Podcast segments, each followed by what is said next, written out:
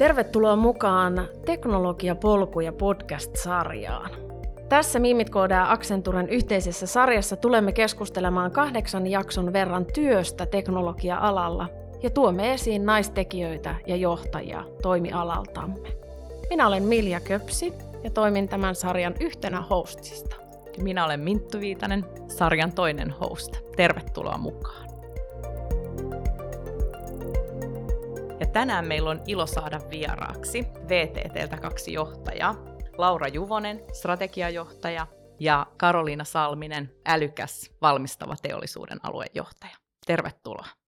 Lähdetään liikkeelle siitä, että mistä teidän urat on lähtenyt liikkeelle. Ja kun mä katsoin teidän molempien taustaa, niin sieltä tuli sellainen mielikuva, että te olette tiennyt kyllä niin kuin pienestä tytöistä saakka varmasti, että te lähdette tieteen, matematiikan ja teknologian aloille, ja nyt mua kiinnostaa kuulla, että onko näin. Ja aloitetaanko vaikka Karoliina, että kuinka selvä sulle oli täytyy sanoa, että ei ollut kyllä kauhean selvä heti pienestä asti, että totta kai on niin kuin koulussa tykännyt monista eri aineista, on tykännyt äidinkielestä ja kielistä ja matematiikasta ja kaikista näistä, ja sitten oikeastaan vasta lukiossa lähdin sitten miettimään, että mitä lukion jälkeen, ja siinä sitten jotenkin näitä vaihtoehtoja pohdin, ja oli myös mielessä kaupallinen ala ja teknillinen ala, ja sitten kuitenkin päädyin tähän teknilliselle alalle, ajattelin, että siellä on enemmän niitä mahdollisuuksia, on paljon eri, erilaisia paikkoja, yrityksiä, erikoistumisaloja, että on niin laaja tavallaan se, mitä kaikkea pystyy tekemään, jos tämmöisen teknillisen koulutuksen hankkii, niin se oli tavallaan mulla se päätös, miksi lähdin sitten opiskelemaan tekniikkaa ja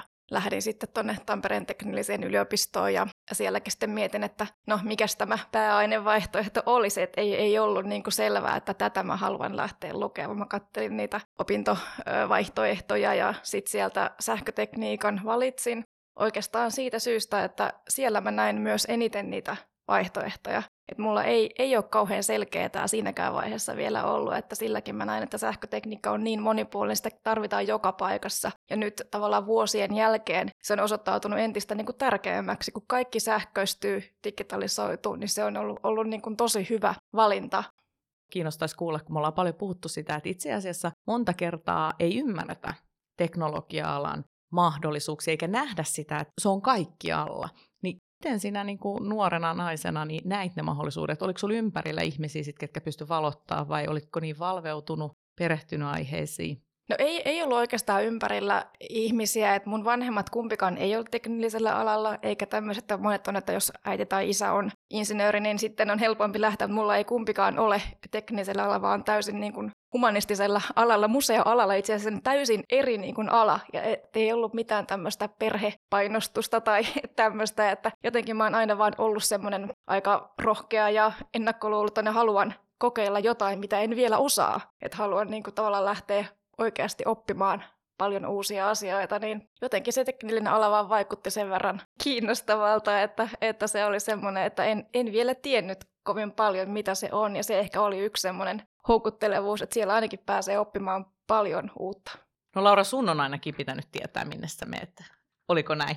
Mä en kyllä, mä en koskaan ajatellut, että mikä musta tulee isona, että mä en koskaan ajatellut hirveästi semmoisia ammatteja tai että mi, mitä se olisi, mutta mulla oli kyllä semmoinen sisäsyntyinen matematiikan palo, että mä tykkäsin hirveän paljon laskemisesta ja ongelmanratkaisusta ja, ja sitä liittyy oikeastaan sitten kaikkeen luonnontieteisiin ja, ja tota, sitä mä kyllä seurasin sitten opinnoissanikin, mutta mulla oli kotona sitten ne vanhemmat, jotka oli kyllä esimerkkinä, että molemmat vanhemmat on matemaatikkoja ja tilastotieteilijöitä tekivät tutkijana koko uransa ja vielä yhdessä, niin se esimerkki oli hirveän lähellä kotona. Etten niin kuin koskaan ajatellut, että musta ei voisi esimerkiksi tulla tutkijaa luonnontieteiden alalle. Ja siinä vaiheessa, kun mä aloitin tekemään väitöskirjaa, niin tein sen laskennallisen fysiikan alueelta, niin Suomessa ei itse asiassa ollut ikinä ollut naista fysiikan professorina.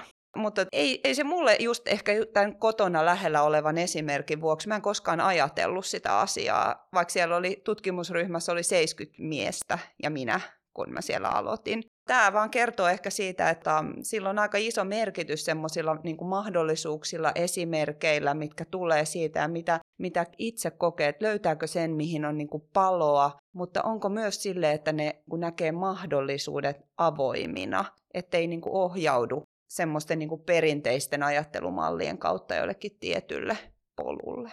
Teillä on molemmilla ollut hyvin mielenkiintoiset lähtökohdat, ehkä jopa poikkeukselliset, jos seurataan trendejä, mitä yleensä meidän ikäisillä naisilla on. Tässä keskustelussa mukana olevat ovat jo ehkä 40 tietämillä tai jopa yli. Niin sä mainitsit, että sä et, sulle ei ollut esimerkkeinä ehkä, Laura, sulle ei ollut yhtään proffaa siellä. Mutta oliko sulla opiskelukavereina muita naisia? Tosi vähän oli, ei ollut opiskelukavereissakaan montaa. Mä oon myöskin sähkötekniikasta perustutkinnon tehnyt ja siellä oli tosi vähän naisia silloin. Mutta mä oon kilpatennistä harrastanut pienen ikäni ja treenasin paljon poikien kanssa silloin siinä niin kuin urheilupiirissäkin. Mä olin ehkä tottunut tulemaan toimeen poikien kanssa. Että mä olin ihan kotonani kyllä siinä niin kuin teekkariporukassa ja, ja, ja näin poispäin. Sieltä löytyi teekkaritennis esimerkiksi niin kuin yliopistoporukoista, että, että tota, sieltä löytyi niin kuin samanhenkisiä ihmisiä. Ja se on musta ehkä se tärkein, että kokeeko sille, että kuuluu tähän tähän porukkaan, että onko tässä niinku hyvä olla ja otetaanko mukaan, onko ihmiset samanhenkisiä ja arvostaako ne erilaisia ihmisiä. Ja kyllä se mun mielestä on mennyt koko ajan parempaan suuntaan, että tulee naisia, tulee kansainvälisiä opiskelijoita, eli tavallaan se monipuolistuu porukka, vaikka, vaikka ehkä vähän liian hitaasti, jos tekniikan alaa ajatellaan. Mm. Monimuotoisuushan käsitteenä koskee muutakin kuin vain perinteisesti mies- ja naissukupuolet, vaan ja pitää kyllä runsaasti muitakin vähemmistöryhmiä siinä mukana toi oli mun mielestä erinomainen huomio tuo niin kuin mukaan ottaminen, mitä mainitsit siitä, että, että sulla oli etu ja kunnia olla semmoisessa porukassa, missä ymmärrettiin, että ihmiset on erilaisia, edustaa erilaisia lähtökohtia kenties. Kyllä, mä, mä sanoisin, että se henki oli niissä porukoissa, kenen kanssa mä liikuin, ja siellä oli erilaisia porukoita, niin kuin sanottu, että siellä oli eri alojen opiskelijoita, oli sitten siinä vaikka siinä teekkarien urheilupiirissä ja, ja sitten taas sitten tutkimusryhmässä oli ihmisiä, jotka oli siitä samasta alasta kiinnostuneita, mutta mun mielestä hyvin semmoinen niin kuin, se yksilö ja ihminen oli tärkein, ei se niin kuin, tavallaan ketä sä edustat, että, että ihmiset oli samoista asioista kiinnostunut, halusi olla yhdessä, sillä ei ollut niin väliä, että olitko se mies vai nainen vai minkälaiselta taustalta, että se, se, sellaista ilmapiiriä toivoisi niin kuin laaja, laajasti, että se on paras mahdollistaja. Ihana kuulostaa todella hyvältä. Mitäs Karoliina, millaiset kokemukset sulla oli näistä opiskeluajoista, sukupuolijakaumista ja kenties esikuvista? Joo, kyllähän meilläkin selvä enemmistö tietysti oli, oli mies, miespuolisia opiskelijoita ja näin, mutta kyllä meillä, kyllä meillä oli siellä naisia, naisia myös opiskelijoina ja, ja samaa täytyy sanoa kuin Laura tuossa, että että kyllä se tosi hyvä se ilmapiiri on ollut. Että siellä on, ei ole koskaan niin kuin siellä opiskeluaikana, en muista, että olisi niin kuin jätetty niin kuin huomioimatta tai jotenkin sivuun minkään tämmöisen syyn takia, että aina on niin kuin yhdessä samoissa porokoissa liikuttu kaikki niin kuin opiskelijat niin kuin sukupuoleen tai muuhun katsomatta. Että jos näistä esikuvista sen opiskeluaikana, niin luennoitsijoita pääasiassa oli kaikki, kaikki miehiä. Yhden, yhden muistan, että oli nainen piti jonkun, jonkun luennon ja se kyllä jäi positiivisena mieleen, että, että se näki, mutta että siellä ei ehkä niin paljon nä, näkynyt sit niitä naisia, jotka oli siellä niin kuin edennyt sitten niin kuin sille seuraavalle portaalle. Että ehkä niitä alkoi enemmän näkyä sitten työelämän puolella sitten vasta. Että mutta oikeastaan sitten mä olin opiskeluaikana vuoden Ranskassa opiskelijavaihdossa, niin siellä taas toisaalta niin näkyy enemmän ehkä naisia opiskelijoina että opettajina kuin täällä Suomessa. Se oli musta aika niin kuin jännä huomata, mielenkiintoinen kokemus myös.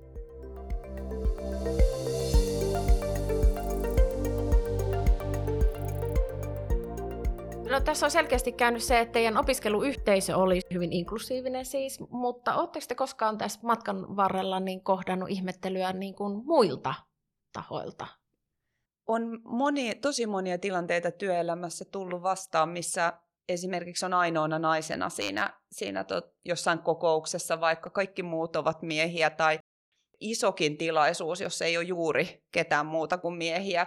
Kyllä siinä varmaan joskus on tullut sellaisia tilanteita, että mietitty, että miten tämä nyt on tässä. Esimerkiksi mä oon tehnyt teknologiateollisuuden PK-yrittäjien kanssa aika paljon hommia, ja, ja he on semmoisia tosi piinkovia tyyppejä, ja, ja tota, moni oman firmansa luonut, ja paljon tämmöistä konemetallituoteteollisuutta, ja siellä on niin kuin ehkä vielä vähemmän naisia kuin jos ajatellaan vaikka niin kuin ICT-alaa tai konsultointia tai tämän tyyppistä. Kyllä mä luulen, että se jonkun kerran, kun mä oon tullut tilanteeseen, he, he on niin ollut eka vähän silleen, että no mikäs tyyppi tämä nyt on, joka tänne tulee. Mutta sitten kun lähdetään juttuun ja puhumaan ja asiaa, niin kyllä se sieltä löytyy. Että sitä kautta se tulee, kun vaan menee niin kuin rohkeasti siihen, uskaltaa olla se ihminen, kuka on. Että ei esitä mitään muuta. Sulla on tosissaan, Laura, ollut tosi monipuolinen ura ja erilaisissa tota, tehtävissä olet toiminut ja tutkimusta tehnyt. Ja nyt te aloitat VTTn strategiajohtajana, niin kerro vähän millä mielellä ja mitä odotuksia ja mikä innostaa sua? Mä oon tosi innostunut. Mua kiinnostaa ennen kaikkea VTTssä se, että uskon, että VTTllä ihan aidosti on mahdollisuus vaikuttaa siihen, että tutkimuksesta, tieteestä, osaamisesta saadaan konkreettisia ratkaisuja. Ratkaisuja semmoisia, jotka tuottaa arvoa ihmisille, yhteiskunnalle, ympäristölle. Mua kiinnostaa ennen kaikkea nimenomaan tämä yhteispeli, mitä se vaatii, eli, eli tutkimuksen, yrityskentän, yhteiskunnan, eri toimijoiden yhteen pelaamista, koska teknologiat on niin kuin iso osa sitä ratkaisua siinä ytimessä, mutta yksikään teknologia ei yksinään ole se ratkaisu, vaan, vaan me tarvitaan paljon systeemisiä muutoksia, me tarvitaan nimenomaan semmoisia ratkaisuja, mitkä on niin kuin yhteiskunnan ja ihmisten kannalta toimivia. Siihen tarvitaan tosi paljon sitä yhteispeliä, vuorovaikutusta ja, ja mä itse koen olevani ehkä semmoinen fasilitaattori, mahdollistaja ja, ja, ja koen, että siinä yritän auttaa, että saataisiin se yhteispeli toimimaan. Toi on jännä, kun sä sanoit, että koet olevas mahdollista ja fasilitaattori, yhteispelin tuoja. Ja näähän on itse asiassa nyt tärkeitä taitoja oikeasti millä tasolla tahansa toimii teknologia maailmassa. Et mietin, että ei tarvi olla strategiajohtaja VTTssä, että tämän tyyppiset taidot on sellaista, mitä tämä toimiala tosi paljon kaipaa. Paljon mun mielestä totta, tuodaan vähän yksipuolista kuvaa myöskin niin kuin teknologia toimialasta ja, ja unohdetaan se, että se teknologia yksin ei ratkaise mitään ja kuin paljon se tarvii monipuolista osaamista sen ympärille. Tämä oli, oli mun mielestä niin tosi, tosi mielenkiintoinen nosto. Mua kiinnostaisi kuulla, Karolina, että älykäs valmistava teollisuus. Kerro vähän, mikä tekee siitä älykkään ja missä, missä Suomi on tällä matkalla?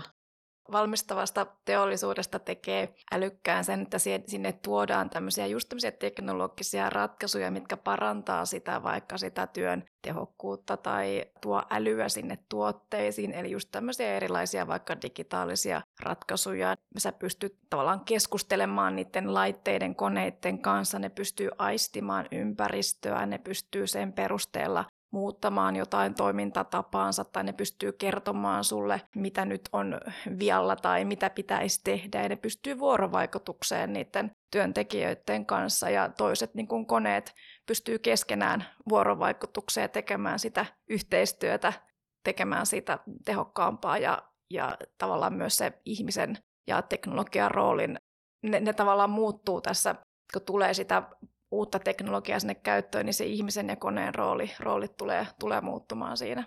Suomen asemasta siinä, niin Suomi on, on tällä hetkellä hyvässä, hyvässä vauhdissa. Meillä on paljon hyviä yrityksiä Suomessa, jotka on kyenneet uudistamaan sitä tuotantoa. Ne on tuonut paljon automaatiota, robotiikkaa, muita älykkäitä ratkaisuja sinne, ja, ja silti he on pystynyt työllistämään enemmän ihmisiä. Eli se ei suinkaan ole siten, että ne vievät ne työt, vaan nimenomaan ne tuovat niitä töitä ja parempia töitä ihmisille sinne teollisuuteen.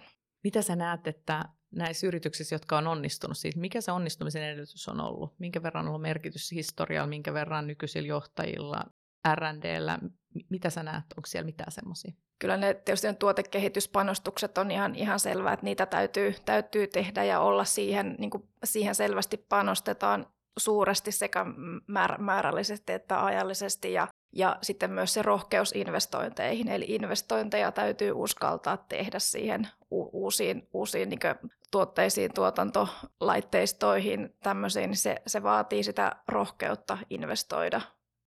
Sana investoida tuli, niin mun on pakko tarttua tähän näin, että miten te näette, Laura ja Karolina, että kuinka hyvin Suomessa tällä hetkellä investoidaan sellaisia kyvykkyyksiä, mikä mahdollistaa sitä, että me ollaan kilpailukykyinen ja hyvinvoiva valtio. Missä toivoisitte, että niitä investointeja tehtäisiin lisää? No ei investoida riittävästi. se on ihan selvä.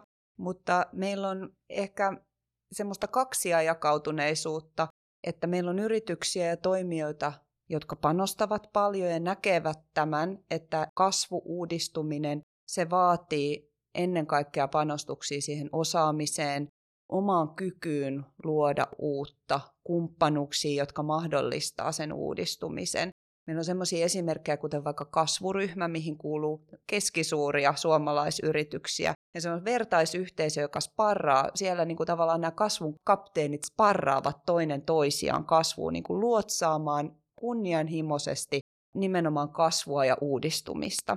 Ja se, se lähtee kaikki siitä tahdosta ja jotenkin rohkeudesta lähteä siihen panostamaan. Näkee, että tämä on avainasema siihen, että me tulevaisuudessa voidaan menestyä. Tämä ei ole kaikki, jotka toimii näin. Liian harva toimii näin. Ja tämä pätee myös meidän ihan Suomen valtion johtoon, että nähdäänkö me se, että nyt on tavallaan niin kuin todella iso paikka panostaa tutkimukseen ja osaamiseen. Me ollaan erilaisessa murrospisteessä, että katsotaan ihan kansainvälisiäkin vertailuja, niin Suomen työmarkkinoilla korostuu erityisesti korkean osaamisen tarve. Meidän yritysten kilpailukyky perustuu täysin siihen, että meillä on niin kuin kansainvälisesti huipputason osaamista. Ja, ja tähän kannattaisi nyt panostaa tämmöiseen niin kuin digivihreään kiihdytykseen, koska se on kansainvälisestikin nyt iso mahdollisuus, mihin koronakriisikin osaltaan vaikutti, että se avasi tiettyjä markkinoita, mahdollisuuksia ja jopa nopeutti tätä kehitystä. Tästä digivihreä kehitys, ja jotta sitä saadaan niin kuin vauhditettua, niin on ollut nyt keskustelussa mediassa myös, että Suomen haaste on se, että jotta saadaan niin kuin monipuolista osaamista, niin meillä pitäisi olla palveluita ja meillä pitäisi olla yhteiskunnassa niin kuin valmius ottaa myös sellaisia ihmisiä vastaan. Eli jos tänne tulee perhe, jolla on lapset ja, ja ei puhu suomea, niin kouluja, päiväkoteja ylipäätänsä, että pystyy tuomaan perheen ja, ja sitä osaamista. Ja tämähän on sellainen asia, mihin varmasti ei, ei itsekään tullut ajateltu ennen, ennen kuin oli lapsia, että että nämä saattaa olla todella arkisia ja yksinkertaisia juttuja, mitä yhteiskunnan kannalta me voitaisiin Suomessa tehdä, millä me tuettaisiin sitä, että saataisiin monipuolista korkeatason osaamista.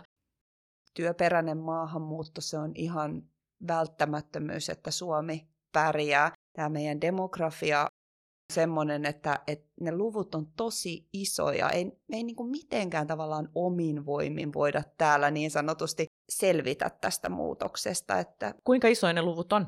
No esimerkiksi teknologiateollisuuden yrityksistä on vuoteen 2030 mennessä eläköitymässä 70 000 ihmistä.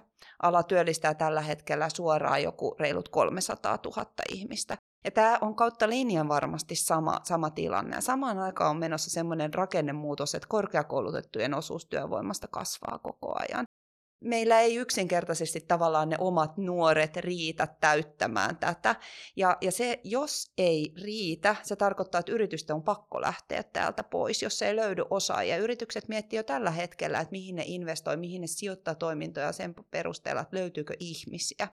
Mutta tässä meillä on myös iso mahdollisuus, että meillä on tosi kiinnostavia osaamisalueita, niin kuin semmoisia kärkiä, huippukärkiä, vaikkapa tekoälyyn liittyen. Suomi on ihan maailmankartalla. Meillä on kiinnostava startup-keskittymä täällä, peliteollisuus.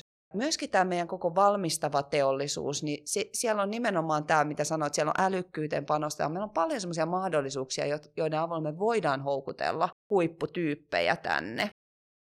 Tämä on hyvä keskustelu myös toimialan houkuttelevuudesta, että, että meillähän on paljon myös mahdollisuus alanvaihtajia tähän, tähän tuota, teknologiaan saada mukaan. Mä haluaisin ihan vähän kysästä Karoliina sulta, että, että saako sä kiksit enemmän siitä teknologiasta vai onko sulle kasvanut siitä työn merkityksellisyydestä jonkinlaista syytä elää ja hengittää teknologiaa? Saadaanko me sieltä jotain sellaista, mikä vaikuttaa siihen teknologia-alojen houkuttelevuuteen?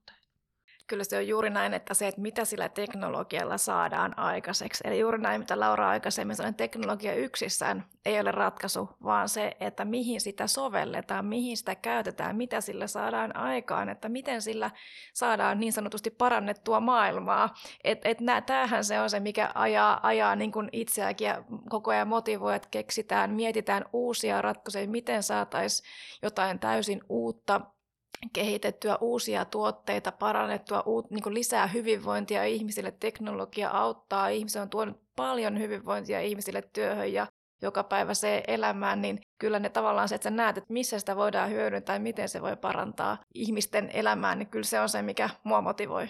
Mä voisin kertoa yhden tarinan tästä, että miten teknologia niin kuin omakohtaisen kokemuksen siitä, että miten se on niin kuin, tavallaan sen hyödyn ja merkityksen kautta mulle avautunut. Nimittäin Mun ää, opintojen järkyttävin kurssi oli ensimmäinen koodauskurssi. Mä en ollut siis ikinä koodannut niin kuin, ä, lapsena. En ollut sillä tavalla, kuten niin kuin monet pojat, jotka tuli sinne TKKlle, he olivat koodanneet ja te, tuttuja. Se oli aika vaikea se eka kurssi ja mä menin sinne ihan kylmiltään. Siis mä, se oli eka kerta, kun mä koin, että en mä pärjää tässä, että tää on, tää on liian vaikeaa, mitä tämä homma on. Ja Mä jotenkin räpiköin sen läpi, onneksi sain kavereilta apua. Edelleenkään mä ajattelin, että en mä tykkää tästä, että mä tykkäsin siitä matikasta ja fysiikasta ja näin, mutta sitten se muuttui, kun mä menin tutkimuslabraan ja siellä käytettiin simulaatioita siihen, että tavallaan tehtiin kokeita siellä tietokoneella. Eli kun aikaisemmin niitä pystyttiin vaan tekemään niin kuin labrassa ja sitten oli teoria ja mietittiin, että mitenköhän nämä menisi yhteen, niin yhtäkkiä sulla olikin se tietokone, minkä avulla sä pystyt laittamaan sen teorian sinne sisään ja tekemään sen kokeen ja katsomaan, että mitä tapahtuu. Ja sitten se aukesi mulle, että mä olin silleen, että vitsi, tämä on ihan uusi mahdollisuus, mitähän kaikkea tällä voi tehdä. Ja se sai mut menemään niin tohon mukaan. Ja sitten tässä ihan hiljattain kävin eräässä lääkefirmassa esimerkiksi vieraana ja he kertoivat, kuinka valtavan suuri merkitys mallinnuksella ja simulaatiolla on lääkekehityksessä tänä päivänä. Sanoivat näin, että kaikki helpot lääkkeet maailmasta on keksitty jo. Et nykyään niitä nimenomaan simulaatioiden mallintamisen avulla niin kuin niitä vaikeampia molekyylejä ja yhdistelmiä etsitään, ja se ei ole mahdollista muilla menetelmillä. Tämä oli mulle semmoinen niin heureka-hetki, että just näin, että miettii, että mitä kaikkea tällä voikaan tehdä. Teknologia on työkalu.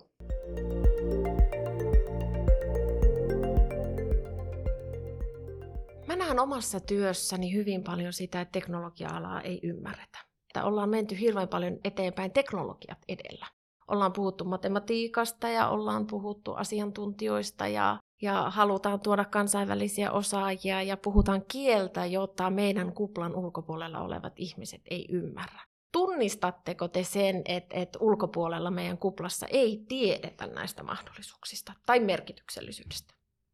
Kyllä se näin on. Ja, ja tota, sitten jos ajattelee Suomen yrityskenttää, niin meillä on valtavasti business to business yrityksiä.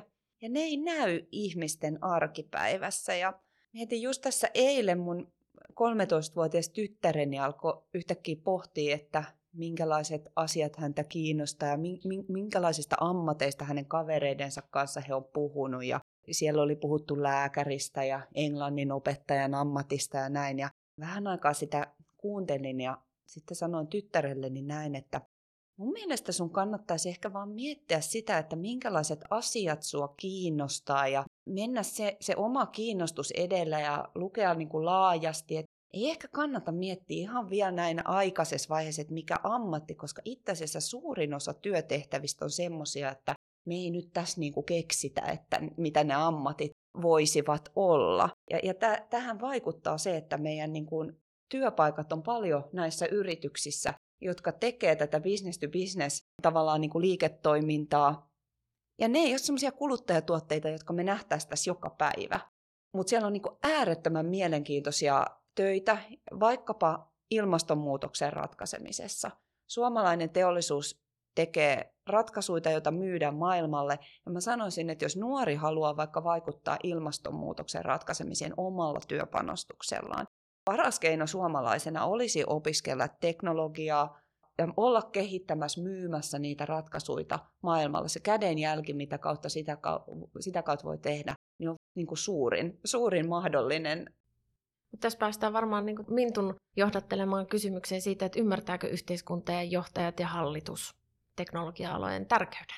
Niin, Suomessa on tosi voimakkaasti jakautunut eri ammatit. Ja ehkä niin kuin tuossa tota, Karolina vähän sanoi sitä, että jo opiskeluaikana huomasi, että Ranskassa oli ehkä enemmän naisia proffina ja, ja tota, siellä niin opiskelijoitakin enemmän. Tämä on mielenkiintoista minkä takia. Ja viime viikolla juttelin muutaman proffan kanssa Helsingin yliopistossa, jotka sanoi sitä, että, että juridiikka esimerkiksi on voimakkaasti taas naisten ala. Ja mä en ollut ajatellut sitä, että, että näin on. Että mikä meidän yhteiskunnassa ohjaa tällä hetkellä sitä, että meidän ammatit suku puolittuu niin voimakkaasti, mitä sille voitaisiin tehdä?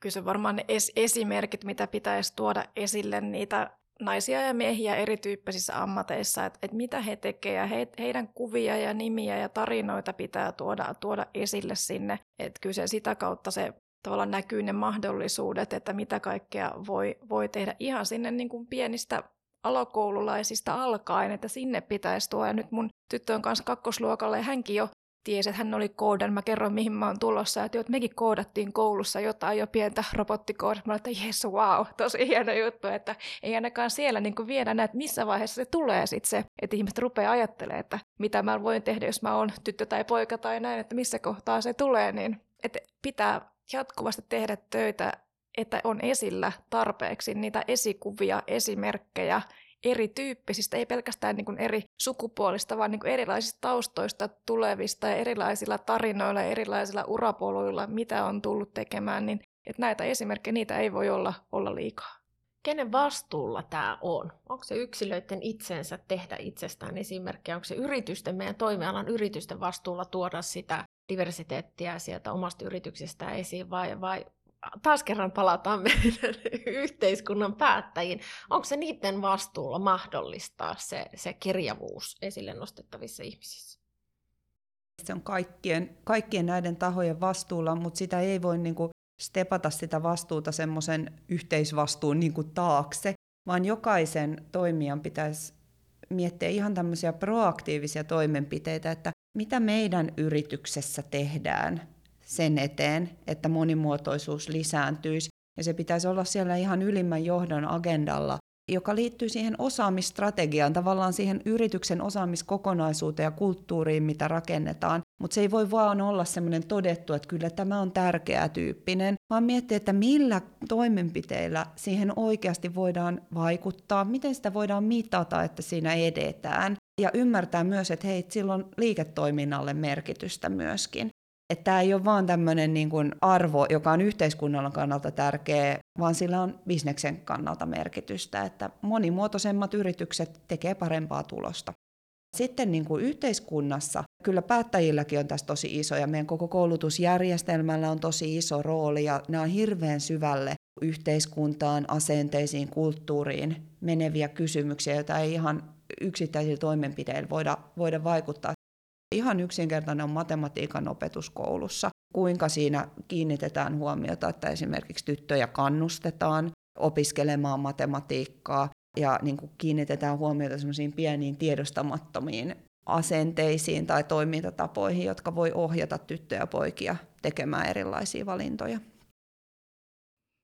Ja sitten jos puhuttiin siitä korkeakoulutettujen osaajien pulasta, niin siinäkin, että onhan se ihan hulluutta, jos meillä jätetään käyttämättä paljon potentiaalisia osaajia, vaan siitä, että heitä ei osata houkutella alalle tai heitä ei niin kuin osata tuoda siihen teknologia-alalle, joka tarvii paljon osaajia. Jos ei saada tarpeeksi naisia koulutettua sinne, niin sehän on ihan iso ongelma yrityksille, että he ei saa tarpeeksi sitä työvoimaa. Mutta nyt on muuten jännä juttu, että pitkän matikan kirjoittajien määrä on nyt about 50-50 tyttöjä ja poikia. Mä luulen, että moni ei taju sitä, mutta se on useamman vuoden aikana tapahtunut kehitys ja, ja siis jopa nyt, että viimeksi tyttöjä kirjoitti enemmän kuin poikia. Ja myös poikien määrä oli lisääntynyt, eli, eli pitkää matikkaa ylipäätänsä kirjoitetaan enemmän. Nyt on sitten kova debatti meneillään, että onko tämä huono asia, kun muut, muut puolet kärsii. Ja, ja mä todella toivoisin, että tämmöistä niin vastakkainasettelua ja, ja niin kuin val, vähän niin kuin itseään jalkaa ampumista niin kuin välteltäisiin. Että ei, ei tämä niin sivistys versus matematiikka keskustelu ole kauhean hedelmällistä, Tosiasia on, että kaikilla yhteiskunnan aloilla tarvitaan tulevaisuudessa semmoista matemaattista ajattelukykyä. Ja vaikka menisit jollekin hyvin yhteiskunnalliselle alalle, hoiva-alalle, sielläkin on dataa, mitä pitäisi ymmärtää, ja pitäisi niitä teknologioita pystyä ihmislähtöisesti soveltamaan, niin siitä on tosi paljon hyötyä, jos meillä on ihmisiä, joilla on semmoinen ajattelupohja siellä alla, vaikka se oma kiinnostus sitten veisi vähän toisen tyyppisiin työtehtäviin. Mutta on silleen jännä keskustelu siitä, että me puhutaan naisten houkuttelemisesta ja nuorison houkuttelemisesta, niin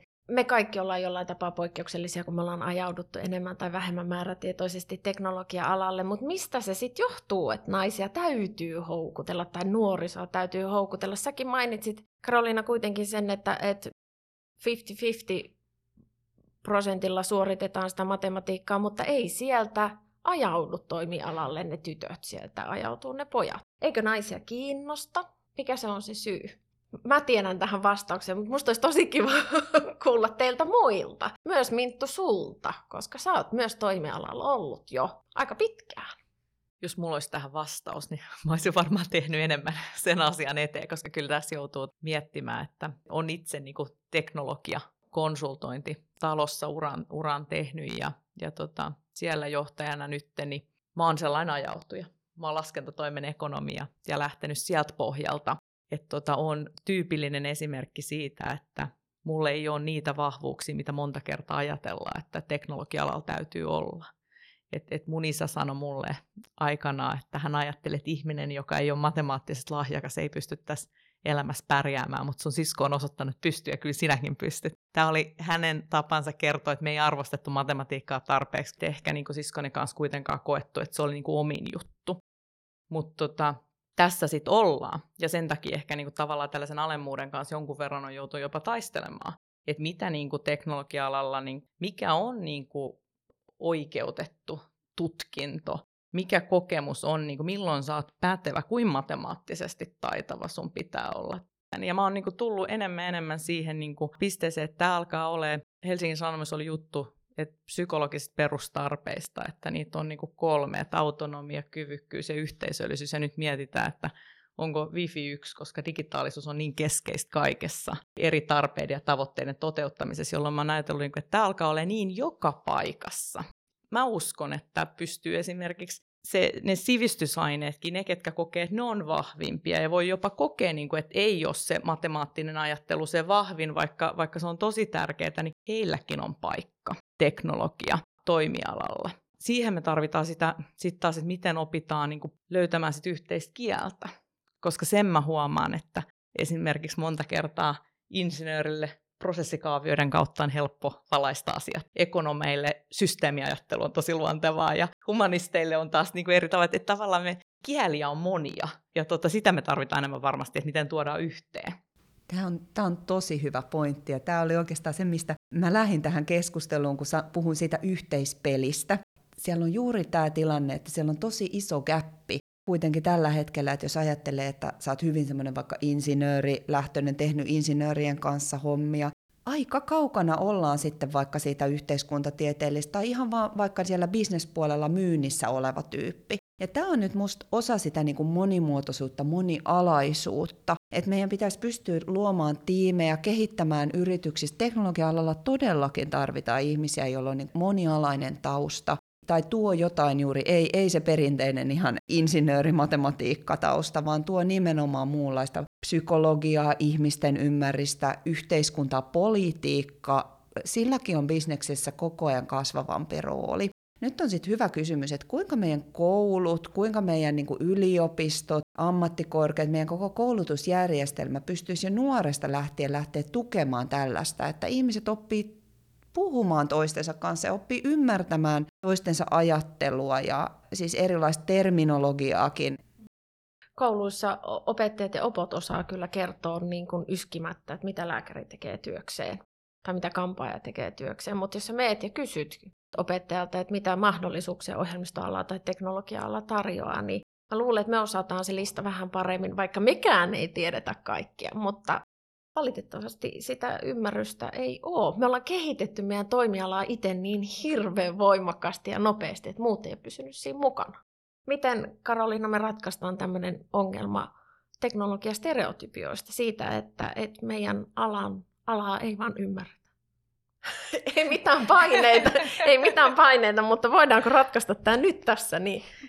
No jotenkin ehkä tähän niin kuin houkutteluun tälle alalle ei välttämättä naisia, vaan muitakin, niin se, että se, tavallaan se ajatus siitä, että matikka on usein vaikeaa koulussa ja ihmiset niin kuin, tavallaan ehkä pelästyy sit sitä, että uskallanko mä lähteä tämmöiselle alalle, mikä on näin kauhean vaikeaa, niin jotenkin niin kuin siitä päästä eroon ja tavallaan niin kuin rohkaistumaan siitä, että miten aina ei tarvi olla, olla niin kuin valmiiksi hyvä, sun ei tarvitse osata kaikkea, me kehitetään koko ajan uusia asioita ja varsinkin tälle tutkimus-innovaatiopuolella, niin kaikki ei aina onnistu. Ja näin tavallaan, kun usein ehkä stereotypia, mutta tytöt, tämmöiset kymppiin tytöt, ne on aina hyviä kaikessa, ne osaa kaiken. Niin ne ei, ne ei uskalla lähteä sit siihen, mitä ne ajattelee, että ne ei välttämättä osaa. Ja mä niin haluaisin rohkaista heitä, että kannattaa lähteä sinne ja sitten hypätä vaan sinne ja kyllä se, kyllä se siellä kannattelee se ja kyllä sä niin pärjäät siellä, että sulla on paljon erilaisia osaamisia, mitä sä pystyt hyödyntämään siinä ja tavallaan just tämmöiset niin yhteistyötaidot, mistä tänäänkin on puhuttu, ne on todella tärkeitä. Niiden esiin tuomista voisi korostaa ja juuri tätä niin liiketoiminta näkökulmaa, kaupallistamista, että miten me, mitä me voidaan saada aikaiseksi tämmöistä ehkä tämmöistä niin unelmointia, visiointia, mikä voisi olla semmoinen upea tulevaisuuden tuote, mitä me voitaisiin rakentaa, ja sehän usein tarvitsee tämmöistä teknologiaa, monen monen tapaisen teknologian yhdistämistä ja sen kaupallistamista, ja tämä, että se on niin tosi monen alan yhteispeli, millä semmoinen voidaan saada aikaiseksi, niin, niin jotain tämmöisten esimerkkien kautta, kautta saisi sitä houkuttelevammaksi.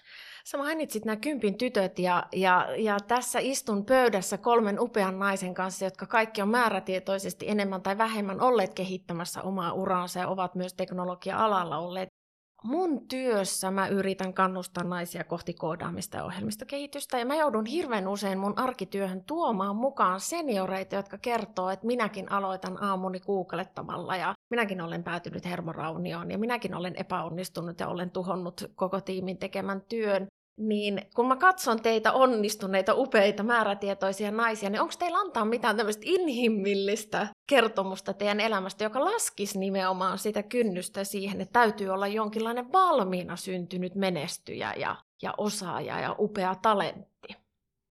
Mä itse tunnistan, mä oon siis ihan kirjaimellisesti tämmöinen kympin tyttö, mutta en ikinä olisi tässä, jos en olisi oppinut jollain tavalla itse siihen, että maailma ei ole niin kuin täydellinen. Sä et voi hanskata sitä kaikkea. Jotain juttuja pitää tehdä tosi hyvin, mutta sitten pitää olla tosi paljon semmoista, mikä tehdään vaan nopeasti tai siihen ei niin paljon kiinnitetä huomiota. Ja myöskin se semmoinen niin epävarmuus, että sä et voi suunnitella. Sulla pitää olla menetelmiä, miten sä lähdet kokeilemaan, sä lähdet puhumaan muiden kanssa, katot sitä suuntaa, että näyttäisikö tämä toimivan vai ei. Ja sitten se ei aina toimi. Ja, ja, ja se on ihan ok, mutta musta se jotenkin perustuu siihen ihmisten väliseen luottamukseen ja, ja siihen, että sä uskallat olla semmoinen. Ja, ja, ja tähän pitäisi kyllä pystyä kannustaa jotenkin jo kouluaikoinakin ja että sulla olisi enemmän jotain projektimuotoisia töitä ja jotain semmoisia, missä ei niinku testata, että osaako se tässä tietyssä tilanteessa täydellisesti tämän jutun, vaan se on enemmän tekemistä ja yrittämistä ja niinku tavallaan siitä yrittämisestä ja yhdessä tekemisestä palkittaisi niin se voisi ohjata siihen oikeaan suuntaan.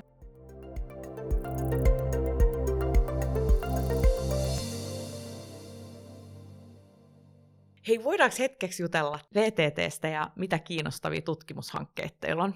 Jos teillä olisi kertoa jotain, että mikä on sellainen hullu tutkimus, mistä haluaisitte jakaa ja vähän kertoa, kertoa niin kuin siitä kulmasta, tai sitten toinen näkökulma, niin kuin, että hei, mitä ei niin kuin vielä ole täällä tavallinen tallaaja tajunnut, mitä nyt VTT tarkastellaan No mulla tulee ehkä, ehkä mieleen tämmöinen esimerkki, että miten voidaan ihmisten tunnetiloja tunnistaa vaikka tekoälyn avulla. Niin musta tämä on niinku tosi mielenkiintoista on, on niinku nähty, että mitä kaikkea se mahdollistaa, että mit, mihin kaikkeen sitä voitaisiin soveltaa. Ja yksi idea, mikä meilläkin tuossa on nyt pyörinyt, ei ole vielä mikään meneillään, mutta vaikka niin kuin, niin kuin ruoka, ruoka, että on joku ruoka-automaatti tai tämmöinen, ja se tunnistaa sun kasvoja ja katsoo, että ootko sä vähän surullinen tänään tai väsynyt, ja minkälaista ruokaa sulle tänään tekisi sulle hyvää, mikä piristäisi sinua, ja, ja sitten se niin kuin, tavallaan sun henkilökohtaisen mieltymystä ja niin kuin, tunnetilan mukaan pystyy sieltä sitten laittamaan oikeanlaisen annoksen juuri sinulle tehtyä ruokaa, niin tällaisiin kaikkeen niin kuin voidaan soveltaa hyvin erilaisia teknologioita ja hyvin niin kuin käytännönläheisiä ja kuluttajalähtöisiä asioita esimerkiksi. Tuohon tulee mieleen, että ihmisen ja koneen välinen vuorovaikutus on varmaan yksi semmoisia tosi isoja ja tärkeitä tulevaisuuden teemoja. Jos ajatellaan millaista osaamista siihen aiheeseen tarvittaisiin, niin ei kyllä pelkät insinöörit riitä. Siinä on just hyvä esimerkki siitä, että miksi tarvitaan monialasta osaamista. Ja sitten varmaan niin kuin koko aivotutkimushan on vasta kanssa aluilla, vaikka siinä on niin kuin huikea kehitys tapahtunut kymmenen vuoden aikanakin, niin me ollaan silti aluilla. Ja ihan varmasti sillä on suora korrelaatio tähän ihmisen ja koneen vuorovaikutukseen, että on kyllä mielenkiintoista. Ja tekoäly itsessään on varmaan hirveän hyvä esimerkki siitä, että mitä yhä enemmän se on niin kuin osa meidän arkitekemistä ja elämää, mutta miten yksipuolinen kehittäjäjoukko sitä on tällä hetkellä tekemässä, että et, et miten paljon me tarvitaan sitä monimuotoisuutta juurikin sinne, jotta se lähtödata olisi oikeasti niin kuin inklusiivista. Tämä on aina mielenkiintoista, tätä pystyisi tuntitolkulla jatkaa, varsinkin kun on ihmisiä, joilla on hyvin, hyvin paljon tämmöistä älykästä annettavaa tähän hyvin, hyvää omakohtaista kokemusta. On ilo istua teidän kaikkien kolmen kanssa täällä. Pitäisikö ottaa loppu, että äh, kenelle haluaisit lähettää terveiset mä mietin, ja mitkä? Mä mietin ihan samaa, että, että saatte valita Karolina ja Laura nyt, että annatteko yhteiskunnan päättäjille vai nuorisolle vai alanvaihtajille terveiset ja mitkä ne terveiset olisi? Mä lähtisin kyllä näistä nuorista tytöistä tai naispuolisista opiskelijoista ja näistä ja kannustaisin rohkeasti teknologia-alalle, että se on se, millä saadaan pystytään näihin maailman suuriin haasteisiin löytämään niitä ratkaisuja, varsinkin esimerkiksi kestävä kehitys. Mitä ne on ne ratkaisut, mitä, miten sitä voidaan edistää, niin kyllä ne on teknologian ratkaisuja, joilla sitä viedään eteenpäin ja siihen tarvitaan jatkuvasti lisää osaajia. Kyllä, se on konkreettinen mahdollisuus muuttaa ja parantaa maailmaa. Laura. No mä voisin tähän sitten antaa viestin ja terveiset meidän päättäjille Suomessa. Ja mä uskon, että meillä on jonkunlainen niin kuin yhteinen ymmärrys siitä, että Suomen tulevaisuus rakentuu osaamiselle ja meidän kyvylle luoda uutta. Jos me puhutaan ihmisten kanssa, niin mä uskon, että tähän niin kuin yhteiseen näkemykseen tosi moni yhtyy, on sitä mieltä. Mun terveiset olisi se, että nyt olisi tosi tärkeää, että meidän päättäjät pysähtyisi ja miettisi, että mistä löytyy se rohkeus ja kyky tehdä päätöksiä, jotka todella on riittävän merkityksellisiä ja isoja siihen, että meidän syntyy osaamista ja kykyä luoda uutta. Mun mielestä meidän pitää nyt niin kuin tota, kuka ei kissan häntää nosta, jos ei kissa itse. Jos ei se häntä pysy, niin se voi vaikka niittoa tuohon seinään. Et suomalaisten pitää nyt kyllä rohkeasti ottaa, että nojata eteenpäin ja kaadutaan vaikka eteenpäin, mutta sellainen niin kuin menneen ja nykyisyyteen takertuminen ei vie meitä mihinkään. Et sellaista asennetta, ja mä voin tulla nitomaan sit niitä häntiä, mitkä ei pysy muuten. Teknologia on ratkaisu hyvin, hyvin monen asian näinä päivinä. Kiitoksia Lauralle ja Karoliinalle tästä keskustelusta ja toivottavasti pääsemme jatkamaan tätä keskustelua vielä sosiaalisessa mediassa. Tämä oli Teknologiapolkuja podcast. Kiitos omasta puolestani. Ja... Kiitos tosi paljon ja kiitos vielä kerran Laura Juvonen ja Karoliina Salminen.